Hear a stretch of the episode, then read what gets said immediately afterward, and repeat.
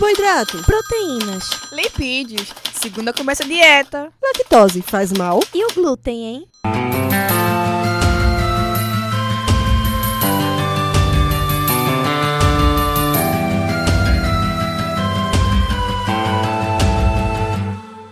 Começa agora mais um Alimenta Cast.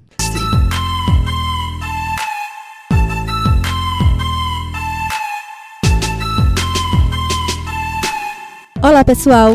Após o recesso, estamos de volta com mais um Alimenta Cast.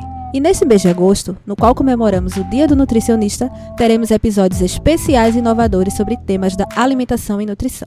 E hoje, a nossa convidada é uma pessoa super especial, a nossa querida professora Luciana Orange, a qual é nutricionista, mestre e doutora em nutrição pela UFPE Campus Recife. Atualmente, atua como docente do Núcleo de Nutrição do Centro Acadêmico de Vitória pesquisadora na área de nutrição clínica, com ênfase nas doenças metabólicas, saúde mental e comportamento alimentar. É pós-doutoranda do Departamento de Medicina Preventiva da Universidade Federal de São Paulo, desenvolvendo uma pesquisa utilizando estratégias para mudança do comportamento alimentar e controle do diabetes mellitus e hipertensão arterial sistêmica em usuários da atenção básica em saúde do estado de São Paulo. Eu sou Maiana Moura. Eu sou Ivanildo Júnior. Eu sou Larissa Rebeca. Bem-vinda, professora, a mais um Alimenta Cast, programa vinculado ao Container Saúde do Centro Acadêmico de Vitória de Santo Antão. E a temática do nosso podcast hoje é Estratégias para a Mudança do Comportamento Alimentar, o que precisamos conhecer. Tema muito importante na atualidade.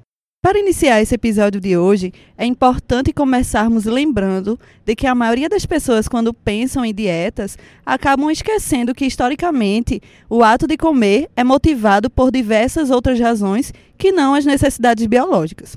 Afinal, a comida é também prazer, comunidade, família, espiritualidade, relacionamento com o mundo natural e também é expressão de nossa identidade. A partir do momento em que os seres humanos começaram a fazer refeições em conjunto, comer passou a fazer tão parte da cultura quanto da biologia. Diante desse exposto, professora, o que é comportamento alimentar? Olá, pessoal. É, agradeço né, de estar aqui hoje como convidada. Fico muito feliz em poder falar um pouco sobre o comportamento alimentar. E respondendo né, a sua pergunta, Larissa, é, eu acho importante, antes de definir o comportamento alimentar, é, diferenciar, né, na verdade, o que é comportamento alimentar e hábitos alimentares. Porque, embora sejam conceitos diferentes, as pessoas ainda confundem. É, o comportamento alimentar ele é um conjunto de ações que relacionam é, o alimento ao indivíduo, né? É, essa relação ela envolve desde aspectos cognitivos, como aspectos emocionais, afetivos, mas também os aspectos fisiológicos. Já o hábito alimentar, ele é uma resposta do indivíduo frente ao alimento, né? Ficando caracterizado pela repetição desse ato. Quer dizer, o hábito alimentar, ele é uma prática, né, que a gente vai sendo condicionada desde o início, né, da nossa vida, a partir do momento que a gente é desmamado, né, e começa a receber outros alimentos. E geralmente esses hábitos eles vão sendo formados de acordo com as nossas tradições, com a nossa cultura, com os hábitos alimentares da, é, da nossa família, vão sendo aprendidos e vão sendo repetidos. Né? Então já o comportamento ele tem um significado bem mais amplo.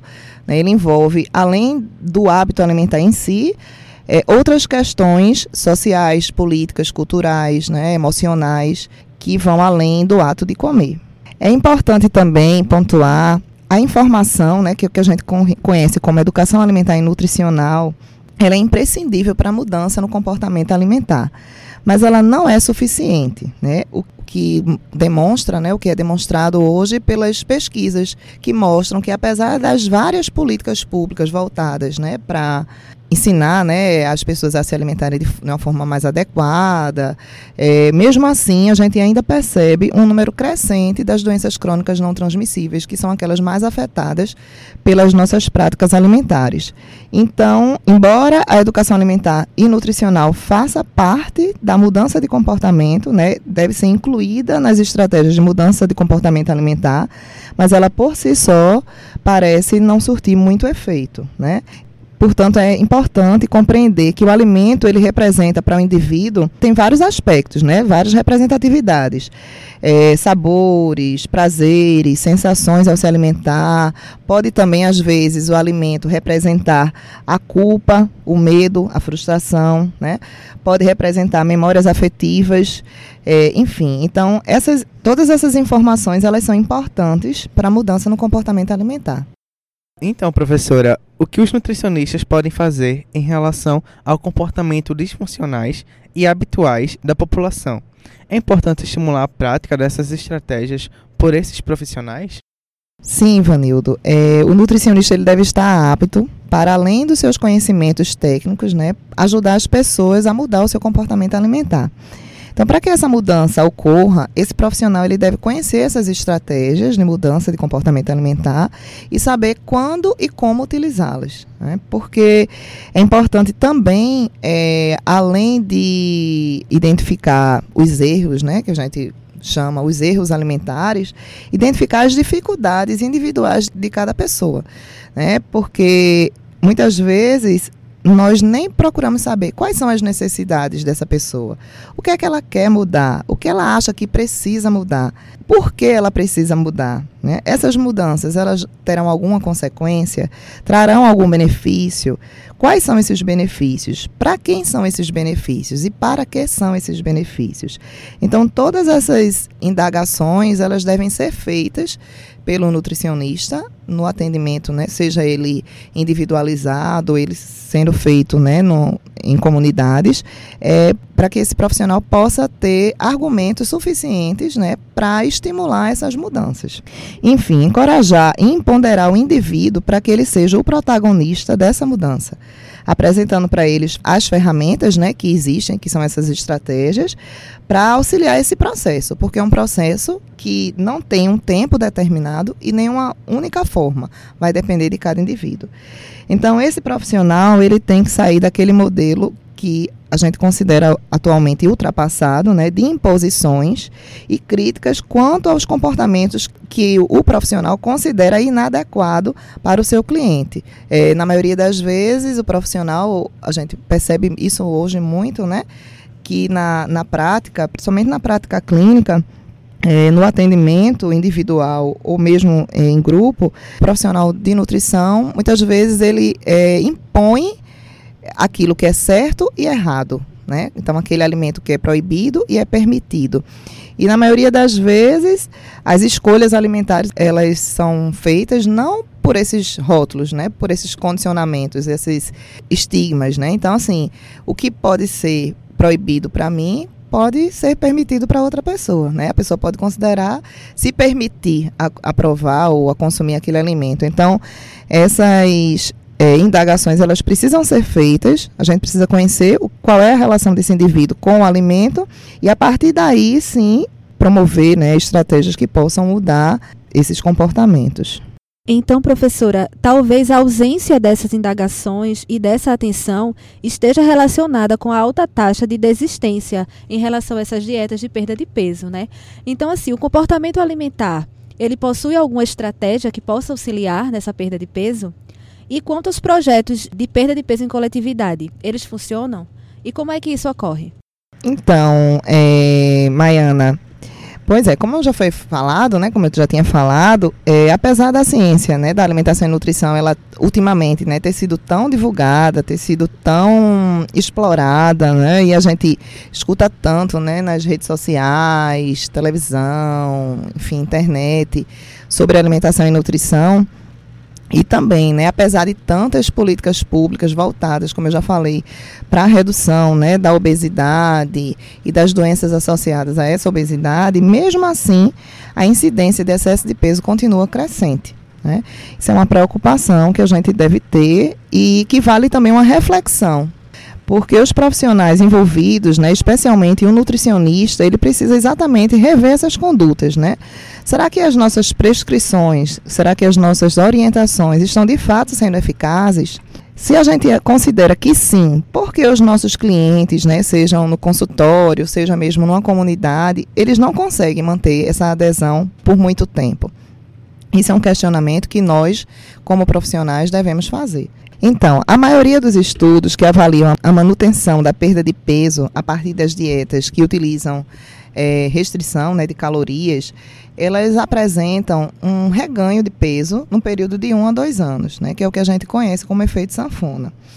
Esse efeito, essa, esse reganho, ele envolve aspectos de adaptação fisiológica, né, que seria um mecanismo de defesa do nosso organismo, porque o organismo entende que quando a gente passa por uma restrição energética, como se a gente estivesse passando fome, né? Então, existem vários mecanismos bioquímicos, né, hormonais envolvidos que vão é, tentar manter esse peso corporal e também outros aspectos ambientais e comportamentais, que na maioria das vezes não são considerados nesse tratamento. Então, sendo assim, fica claro que a perda de peso ela não depende apenas das mudanças nos hábitos alimentares, né? nem muito menos na prática de exercício físico que esse indivíduo possa incorporar ao seu estilo de vida. Essa mudança ela vai além. Né? Nesse caso, parece que a mudança do comportamento ela é importante para que essas outras alterações, para que essas outras mudanças né, alimentares em relação à prática de exercício aconteçam como um todo. É, vale salientar ainda que as estratégias de mudança de comportamento alimentar, elas são contra a dieta. Né? A gente diz que é uma abordagem não dieta. E que o objetivo inicial não é a perda de peso. Né? Ele vem, a perda de peso, ela pode vir como consequência dessa mudança comportamental. Então, a intenção é mudar comportamentos que não são funcionais e que não promovem saúde e qualidade de vida. E a partir dessa mudança, consequentemente, a gente pode ter ou não uma mudança no peso corporal desses indivíduos. Eu queria dar um exemplo que a gente teve é, recentemente no nosso projeto Nutrição em Movimento, projeto que a professora Sibeli Rolim coordena e que eu colaboro, que nesse semestre que estamos finalizando, a gente teve uma experiência bem positiva, né, de mudança, a gente trabalhou com estratégias de mudança de comportamento alimentar, com um grupo de pessoas que buscavam perda de peso, outras buscavam ganho de peso, ganho de massa corporal, mas que ao final, né, a gente não utilizou nenhuma dieta nem restritiva, nem dieta para ganho de massa muscular, mas ao final as pessoas é, saíram muito satisfeitas, porque elas próprias relataram né, que é, começaram, a partir dos conhecimentos adquiridos né, nas oficinas que a gente realizou, a saber escolher e por que estão escolhendo, entender o porquê estão escolhendo determinados alimentos e quando né, isso acontece. Então, essa percepção, essa autopercepção, esse autoconhecimento, ele é fundamental para essa mudança. Existem, ainda respondendo a sua pergunta, né, sobre as estratégias, existem várias estratégias de mudança de comportamento que a gente pode utilizar, tanto de forma individualizada como de forma comunitária, né? A primeira delas e talvez a, uma das mais importantes seria a entrevista motivacional, né? Através da entrevista motivacional, é uma ferramenta que a gente pode estar utilizando nós verificamos o estágio de motivação dos indivíduos ou dessas pessoas, desse coletivo, para essa mudança. Porque não adianta a pessoa procurar um nutricionista muitas vezes as pessoas procuram esse profissional não porque elas querem mudar ou porque estão motivadas para isso, e sim porque receberam uma recomendação médica né, de, de procurar um nutricionista porque precisam perder peso, ou porque estão com algum exame bioquímico alterado enfim, ou porque a sociedade exige um padrão estético que ela não se sente inserida e por outros milhões de motivos, elas procuram um profissional, mas já, muitas vezes elas não estão motivadas a essa modificação no seu padrão alimentar. Então, é, a entrevista motivacional, ela ajuda a, o profissional, né, nutricionista ou não, a identificar esse estágio de motivação e a partir daí trabalhar né, essa, essa questão da motivação que ela é, perpassa por todo o processo. Além da ferramenta da entrevista motivacional, existem outras estratégias, né, como o comer intuitivo, né, que compreende resgatar a intuição ao ato de comer, que a gente perde essa intuição, a gente adquire logo nos nossos primeiros momentos de vida, né, quando a gente a criança, né, o recém-nascido, ele procura o peito da mãe. Então ele tem a intuição, a necessidade, né? Ele sabe, ninguém nunca ensinou a ele que o peito do peito sai leite, mas ele intuitivamente ele procura esse peito né, essa, essa alimentação para poder é, se manter vivo. E isso é perdido ao longo da nossa vida. Então, o comer intuitivo é uma estratégia que resgata essa intuição. O comer intuitivo também é, ensina né, a perceber a, que a pessoa é, tem a percepção dos gatilhos que levam à procura do alimento, à autorregulação da fome e saciedade. Então, são é, conceitos bem importantes, né?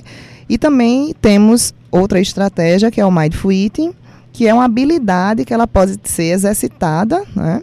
Através de protocolos que inclui desde a questão da autorregulação, como também acontece no comer intuitivo, mas também do autoconhecimento, da autocompaixão e, da, e inclui né, a meditação mindfulness, que é um tipo de meditação que trabalha a atenção plena, a resgatar essa atenção que também é importante no momento da alimentação. Então, a senhora falou que existem várias estratégias né, que podem ser utilizadas, mas é possível aplicar mais de uma estratégia ao mesmo tempo em um único paciente? E como é que isso pode ser feito? Existe algum protocolo? Sim, Maiana, é possível sim aplicar mais de uma estratégia é, a depender da situação, né, da, do objetivo desse, desse indivíduo que procura o profissional de nutrição. Na verdade, o, nutricionista, né, que vai utilizar essas estratégias de mudança de comportamento, ele deve nessa primeira avaliação, como já é de praxe, né, nós já, faz, já fazemos na nossa primeira consulta, nosso primeiro contato com, com esse indivíduo, é avaliar e utilizar, né, alguns recursos e técnicas próprios para essa mudança que vão além daqueles que a gente já conhece, como anamnese alimentar, avaliação é, antropométrica, bioquímica, enfim, conhecer a rotina do paciente, né, do indivíduo, é, mas também buscar outras questões, né, que geralmente o profissional ele desconhece ou ele desmerece é, a importância dessas informações. Então, aquilo que eu já também já falei, né? É, qual é a relação, conhecer a, qual é a relação desse indivíduo com o alimento, como foi desde a infância formado esses hábitos alimentares, né? Conhecer a necessidade dessa mudança, é, se essa mudança, se essa se essa vontade de mudar é própria do indivíduo, ou foi autoimposta, ou foi imposta né, por alguém, por que ele quer mudar, para que ele quer mudar. Ele quer mudar porque ele não está se sentindo bem, ele se sente cansado, ele se sente doente, adoentado, enfim. Ou ele quer mudar porque as pessoas cobram né, esse perfil é, estético adequado aos padrões da sociedade, é, o que é que essa mudança vai trazer de benefícios para ele. Então é importante fazer toda essa reflexão com esse indivíduo, né, para que ele compreenda a necessidade de fato ou não dessa mudança. É, quais são as sensações e emoções envolvidas quando ele come? Porque muitas pessoas relatam, né? Ah, quando eu estou triste, ah, quando eu estou triste, ou quando eu estou nervoso, quando eu estou estressado, eu como muito. Né? Eu como demais. Então, ah, quando eu estou triste, eu não como. Então, cada pessoa responde de uma forma diferente às emoções né? e essas sensações. Então, assim, identificar isso é muito importante. Ter esse. É, esse feeling, né, essa, essa sensibilidade para identificar, ah, será que eu estou comendo hoje mais porque eu estou nervoso? Ah, será que eu realmente eu estou com vontade de comer esse doce ou é só porque eu estou nervoso? Não que isso vá limitar a pessoa a consumir aquele alimento. Por exemplo, ah, eu estou nervoso, eu vou comer esse doce porque eu quero comer, eu gosto de comer doce, eu vou comer essa sobremesa. Mas assim, é, e ele pode comer, ele pode se permitir a isso. Agora, isso ele tem que entender que esses gatilhos, ele tem que aprender a identificar esses gatilhos que fazem ele procurar determinados alimentos que, por algum motivo, eles dever, essa pessoa deveria evitar ou não, né? Então, a partir dessa, dessas indagações e dessas reflexões, a gente pode estar tá utilizando mais de uma estratégia ou apenas uma, vai depender de cada situação. Se a pessoa tem um problema de autoaceitação, de autoconhecimento, de não aceitação do seu corpo, de uma relação disfuncional, às vezes até uma relação é, ruim com o alimento. Tem pessoas que fogem do alimento, né? Que quando vê o alimento, ah, Maria, chegou comida. Parece que chegou a coisa, um monstro. Né? Então, ela Então, isso precisa ser trabalhado. Por que a pessoa vê esse alimento como uma coisa ruim? Né? Porque a comida não é uma coisa ruim para a gente, né? Muito pelo contrário, ela traz vários benefícios, além dos aspectos nutricionais, questão do prazer, que a gente já citou. Então, isso precisa ser trabalhado. É, existem algum, como eu falei, né, daquelas estratégias anteriormente, como é intuitivo e o Mindful Eating, especificamente do Mindful Eating, existem alguns protocolos, existem vários, na verdade, protocolos de Mindful Eating, que podem ser utilizados né, para mudança de comportamento alimentar. Esses protocolos, de forma geral, é, incluem né, sessões em torno de uma hora e meia, duas horas de trabalho, né, de, de atendimento a essas pessoas de forma individual ou em grupo, é, de 8, no período de 8 a 12 semanas.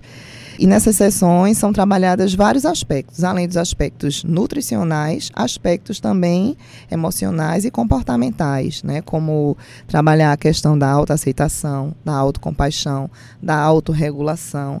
Então é muito no sentido do indivíduo se conhecer, se conectar novamente né, com seu corpo, porque na maioria das vezes a gente está desconectado né, na, na hora de se alimentar conosco. Então, isso é importante resgatar. E falando nisso, é tão comum que as pessoas elas percam essa sensibilidade com o alimento em se alimentar frente à televisão, frente ao videogame, frente ao celular. Então, o que é que isso pode influenciar no comportamento alimentar e o que seria mais recomendado, professora? Pois é, é essas questões, né, da, de assistir televisão comendo, né, de mexer no celular, fazendo a refeição, enfim, é, desses condicionamentos, né, dessas ações automáticas que a gente faz, elas já são bem estudadas, né, que isso pode repercutir nas escolhas alimentares, nas quantidades ingeridas, enfim. Na verdade, é que quando a gente está fazendo isso, né? Assistindo TV, vendo celular, é, se distraindo, ouvindo às vezes uma música, lendo uma revista, ao mesmo tempo que a gente come, dirigindo, né? Tem pessoas que dirigem comendo, né? Na verdade, a gente não está realmente, a nossa mente não está presente em relação à alimentação, né? Não estamos atentos ao alimento. As suas características organolépticas, né? Como sabor, aroma, textura, apresentação, cor. E isso muitas vezes não permite que a gente explore esse alimento de forma adequada. E aí, é, ficando desatento, a gente também não percebe os, os, sinais do nosso corpo, né? Porque estamos desconectados desse corpo, né? Então a gente, por exemplo, não vai conseguir identificar qual é o meu nível de fome, quanto de fome eu estou naquele momento. Então eu estou no horário do almoço, eu estou ali, chego, às vezes apressado, venho direto do trabalho, sento pra, no restaurante para comer. E aí o prato chega e a gente vai comendo e vai olhando as mensagens do celular. Então a gente nem tá, a gente nem percebe o que é que a gente está consumindo, quais são as misturas, quais são as, as texturas, reconhecer sabores. E antes de tudo isso, a gente nem parou para pensar será que eu realmente estou com fome para comer esse prato todo? Né? Qual é o meu nível de fome? A gente diz, numa escala de 0 a 10, que a gente pode é, classificar esse nível de fome. De 0 a 3, com pouca fome, né? de 3 a 6, com fome, de 6 a 8, com muita fome, e de 8 a 10 com bastante fome. Então, identificar esse nível de fome, quanto é minha fome, é, quanto eu estou saciado, porque às vezes a gente pode ter feito uma refeição anteriormente, uma pequena refeição, ou ter tomado café mais tarde, e a gente chegar na próxima refeição, por exemplo, o almoço, e ainda não está com aquela fome toda. Né? Então, fazer essa conexão permite que a gente reconheça esses sinais e que a gente muitas vezes só coloque realmente no nosso prato a quantidade de alimento que a gente de fato precisa né, consumir. É, como também da gente estar consumindo alimento e de a gente perceber o quanto a gente está saciado, porque existe uma diferença né, entre estar saciado e estar satisfeito. Né? Saciado seria a gente saciar a fome, a gente não está mais com fome. E satisfeito, para estar satisfeito, não necessariamente a gente está saciado. A gente pode estar empanturrado, né? com aquela sensação de plenitude gástrica que a gente é até desconfortável e a gente dizer, agora eu estou satisfeito. Né? Então, assim, isso vai depender muito para cada pessoa. E a distração, como a gente estava falando, é, com o celular, assistindo a TV, muitas vezes dificulta né, essas percepções. Então, a dica é a seguinte: procure lugares tranquilos para fazer a sua refeição. Né? Antes de se alimentar, faça uma pausa de pelo menos um minuto, com três respirações profundas, inspirando e expirando. Entre em contato com seu corpo, as suas sensações naquele momento com calma, escolha os alimentos que estão à sua mesa, enfim, à sua disponibilidade, né, de acordo com a sua intuição. Esse alimento me faz bem, eu gosto de consumi-lo, ele é importante para mim. Após isso, observe o seu prato. Quais são as cores, quais são as misturas, quais são os sabores. Mastigue devagar, descansando os talheres ou o alimento, né, se estiver comendo com as mãos entre uma garfada ou uma mordida e outra até o final da refeição. Isso deve ser feito pelo menos uma vez ao dia.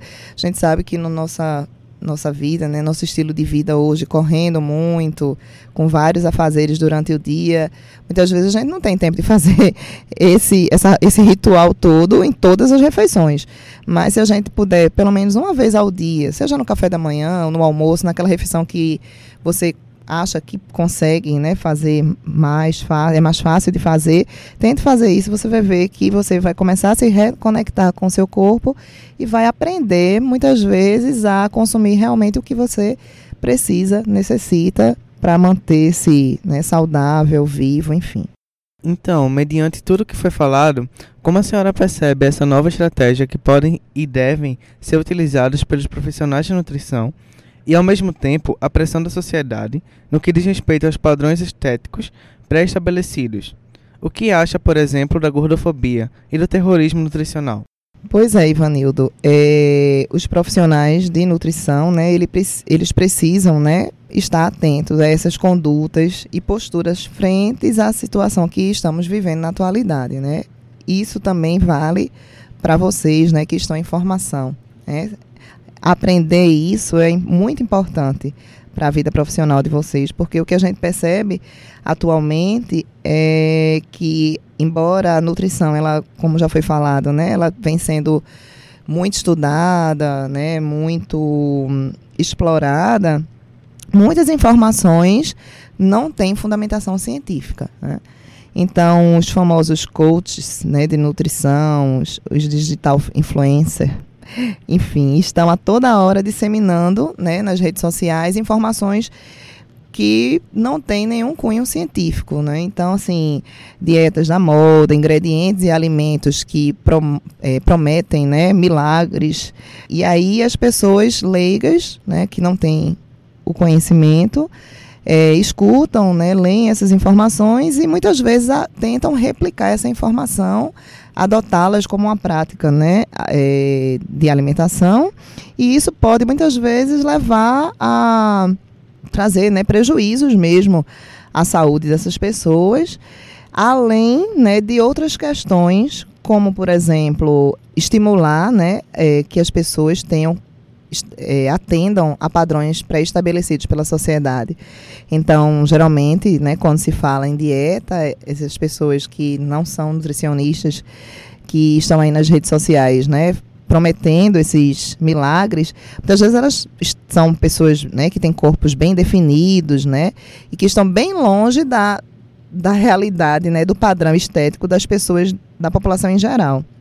E isso acaba é, levando também a outras questões, como frustração, sensação de culpa, né? Que as pessoas que veem aqueles exemplos, ah, por que eu não consigo chegar a esse, a esse padrão, né? O que é que está faltando? Eu me esforço tanto, eu faço tanta dieta, e aí vem a sensação de frustração, de culpa, que alimenta ainda mais esse ciclo de restrição e de compulsão. E que pode, inclusive, desenvolver até transtornos né, alimentares.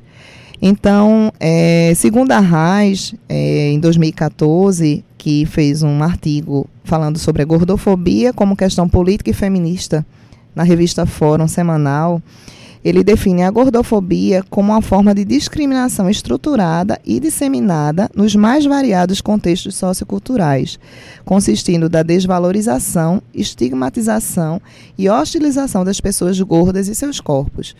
Né? Além disso, Hoje existe um outro conceito que é a lipofobia, né, que é definida por Gugel como a discriminação para com indivíduos gordos associado como desleixo, descontrole, preguiça, incapacidade, doença, inadequação e não pertencimento.